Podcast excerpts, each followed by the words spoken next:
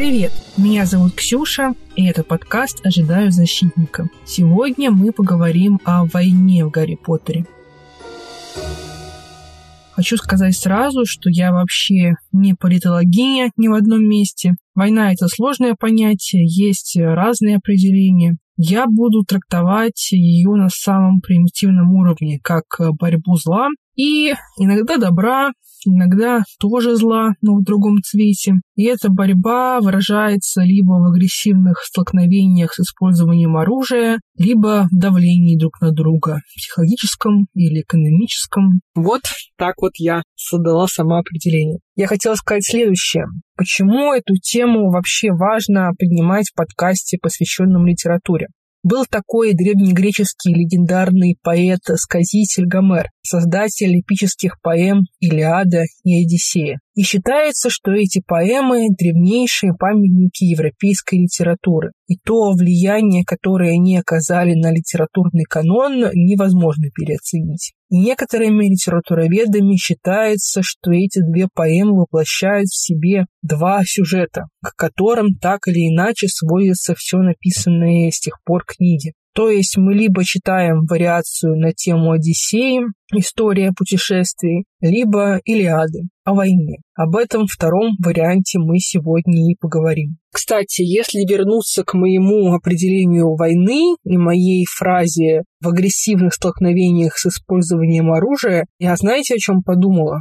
Что в волшебном мире всем в возрасте 11 лет выдают волшебные палочки, и вообще никто никому не мешает сказать о Кедавра. Волшебника может остановить только моральное представление о том, что убивать это плохо. Это, как знаете, в Америке остро стоит проблема, что слишком легко приобретается оружие, и из-за этого высокая статистика вооруженных преступлений. И вот мне интересно посмотреть на статистику по волшебному миру ведь там, по сути, выдают заряженное оружие из детского возраста. А Вада Кедавра еще такое подленькое заклинание в том плане, что это не выстрел, который громкий, жертва не кричит, а просто замертво падает. Так а, можно тихонько кого-то заклясть, человек упадет.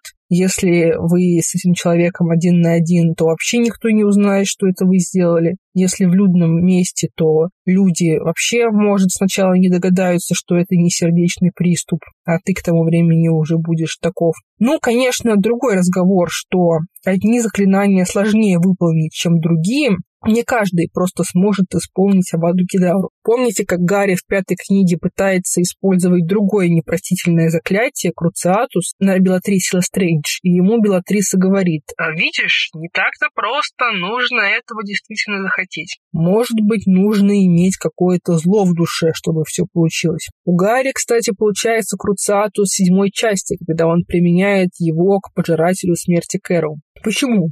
Чем это связано? Что его уже так достали эти пожиратели смерти, что он готов пойти на все с ними, что у него в душе есть частичка зла, что действительно правда, и это не метафора. В нем же есть крестраж Волан-де-Морта. Или что он стал более искусным воином к концу серии. В общем, я предлагаю решение этой проблемы. Мое мнение, что на палочках должны стоять блокаторы, которые не позволяют определенным заклинаниям проходить. Это решит э, и проблему с несовершеннолетними волшебниками, которые прикола ради в летнее время готовы применять заклинания на своих сверстниках. Итак, про войны. Если вспомнить уроки истории Хогвартса, в течение 17 и 18 веков проходили мятежи гоблинов. Что неудивительно, в магическом а, мире есть проблемы с понятием равенства. Помните, как изображаются содружества магических существ в пятой книге, когда Гарри приходит на слушание министерства. И вот что он там видит.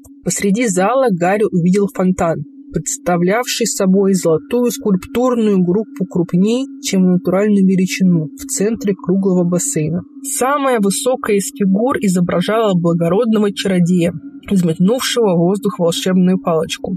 Вокруг него стояли красивые волшебницы – кентавр, гоблин и эльф-домовик. Последние трое смотрели на волшебницу и чародея снизу вверх с обожанием. Из концов волшебных палочек, из наконечника стрелы кентавра, из острия гоблинской шляпы и из ушей эльфа били сверкающие струи, и журчание воды примешивалось к лапкам трансгрессии к шороху бесчисленных подошв.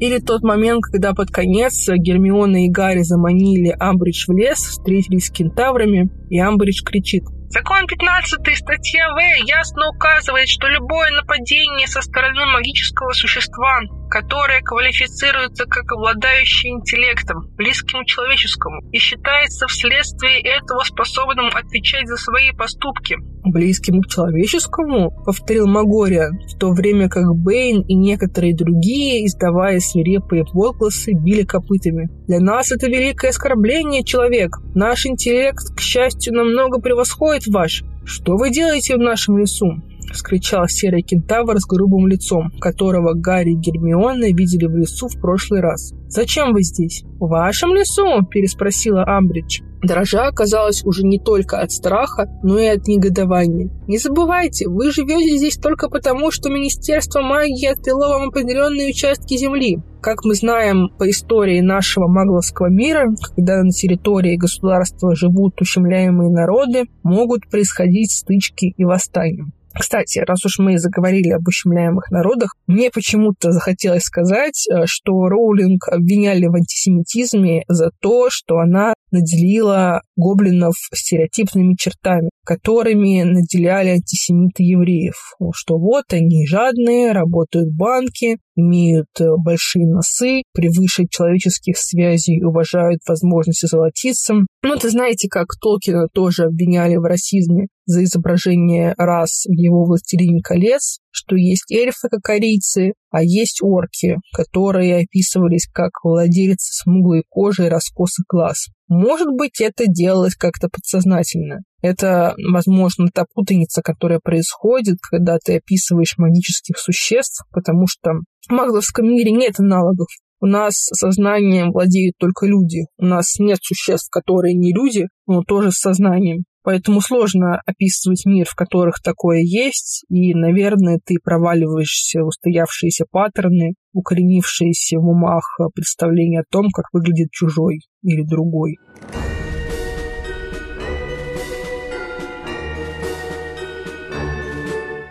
Еще на сайте Поттермор сказано, что в 1892 году состоялось Великое восстание Сосквотчи, мятеж против магического конгресса Соединенных Штатов Америки. Сосквотчи — это йети или бигфуты или снежные люди. Мне кажется, эту информацию кто-то написал по приколу, потому что, ну вы же знаете, йети, им главное спрятаться, чтобы их никто не видел и не трогал. Но если они аж восстанием пошли, там какая-то проблема определенно накопилась. А теперь приступаем к самому интересному. Герард Гриндевальд. В 20-40-х годах 20 века он терроризировал Европу. Целью его было установление миропорядка, при котором волшебники властвовали бы над маглами. Я думаю, что тут не надо быть великим литературоведом или историком, чтобы понять, на какую историческую фигуру это аллюзия. Если верить серии про фантастических тварей, Гриндевальд хотел быть не просто злодеем-террористом, а иметь политическую власть и стать лидером Международной конфедерации волшебников, Волан-де-Морт тоже хотел преследовать всех маглов и маглорожденных волшебников. Помните, какой он порядок установил в седьмой книге, когда он встал за спиной у действующего министра Пия Толстоватого. Я специально для сравнения покажу, как выглядела статуя министерства при его правлении. Ныне над всем царила колоссальная статуя из черного камня. Выглядела она устрашающе. Огромное изваяние колдуна и колдуньи, которые, сидя на украшенных резьбой тронах, взирали сверху вниз на выкатывавшихся из каминов чиновников министерства. На соколе статуи были выбиты слова, состоявшие из букв высотой фут каждая. Магия и сила. Приглядевшись внимательнее, Гарри понял, то, что он принял за украшенные резьбой троны, было на самом деле курганами, сложенными из человеческих тел. Сотни и сотни голых мужчин, женщин и детей, все с туповатыми, уродливыми лицами, были переплетены и спрессованы так, чтобы выдерживать вес облаченных в красивые мантии колдунов. «Маглы», – прошептала Гермиона на положенном им месте. Я погуглила национал-социализм, утонула в таких фразах, как «рийская раса», «расовый антисемитизм», «главный враг германской нации», «славянофобия», «антидемократизм», «антиинтеллектуализм» и еще больше увидела связь э, с этим абсолютным помешательством на идеи чистоте крови у волшебников. И задалась вопросом, а дальше что? Вот вы избавились от всех маглорожденных, и какой у вас дальше план? Или считается, что если чистокровные власти, они в принципе не могут совершать ошибок, и все их э, политические решения будут априори решениями, ведущими нацию к процветанию. Продолжим. Когда мы говорим о нападениях Волан-де-Морта, мы называем их первая и вторая магические войны. Первая началась, когда Волан-де-Морт стал активно убивать людей, собирать свою армию пожирателей смерти и заручаться поддержкой магических существ пеликанов, оборотней, дементоров. Также он создает инферналов. Чтобы противостоять ему, Дамблдор создает Орден Феникса, куда входят многие мракоборцы. В Министерстве за активную борьбу с темными силами отвечает Барти Крауч. Он, например, издает новые законы, разрешающие мракоборцам применять непростительные заклятия при поимке и допросах подозреваемых прощаются процедуры заключения под стражу и вынесения приговоров. И эта война закончилась, когда Волан-де-Морт подслушал пророчество и попытался убить Гарри. Ну и в присутствии Гарри, уже подросшего, случилось его второе пришествие. Гарри сообщает об этом магическому сообществу, ему никто не верит, и Гарри кажется, что он один ведет войну против зла. Он вроде как знает, что есть такой Орден Феникса, но э, подробно в дела его никто не просвещает. Всем подросткам кажется, что они ведут войну с окружающим миром, но только в случае Гарри это происходит буквально. Мне кажется, нельзя обвинять магов, что они не верят. Не каждому заявлению о приближающемся конце света стоит верить. Особенно учитывая, что Волан-де-Морт затаился. Но почему люди не верят мудрому Дамблдору? Ну, мудрые старые люди иногда ошибаются. Кто-то там в пророке Шторина называл его выжившим из ума стариком. Иногда действительно пожилые люди устрачивают связь с реальностью, начинают настоящим играть битвы, которые остались в прошлом. Но в этой ситуации кто заблуждается, так это Фадж и Амбридж, которые действуют от его лица. Директор школы говорит об опасности, и правительство идет на него и его школу просто войной. Непонятно почему, чего он конкретно боится, что потеряет власть, что люди будут больше верить э, не ему, а Дамблдору. Они прибегают к нехорошим методам, судят Гарри, внедряют цензуру в школе и в прессе. Амбридж просто пытает детей за инакомыслие. Дети боятся, как это было в случае с Мариеттой Эджком, что за их поведение накажут родителей. Родители боятся за детей. А когда выясняется, что Гарри был прав после битвы в отделе тайн министерства, не похоже, что ему кто-то приносит публичные извинения.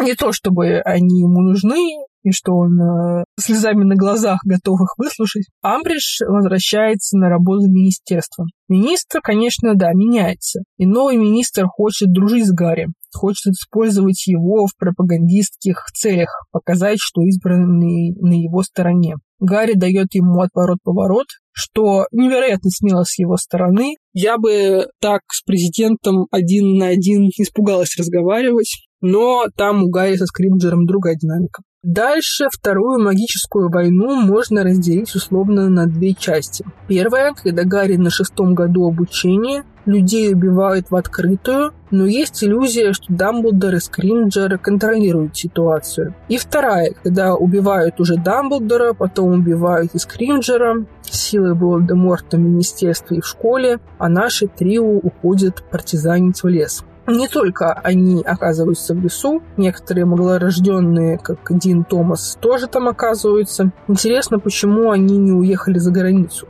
Волан-де-Морт вроде только Великобританию кошмарил. Но чего силы зла не учли, так это того, что Гарри на пятом курсе создает отряд Дамблдора как Орден Феникса, только для детей. Чем хороша эта организация? Ну, во-первых, она учит такому полезному делу, как самооборона, а во-вторых, продолжает существовать и без Гарри, когда в а, школе стали править пожиратели под руководством Снега, участники помогали бежать и прятаться тем, кто оказался в опасности, и потом во время битвы за Хогвартс они тоже остались и боролись. Битва за Хогвартс, конечно, дикое дело, сколько детей погибло, но понятно с художественной точки зрения. Вся серия книг была про Хогвартс, и логично, что и закончится все тоже должно в Хогвартсе.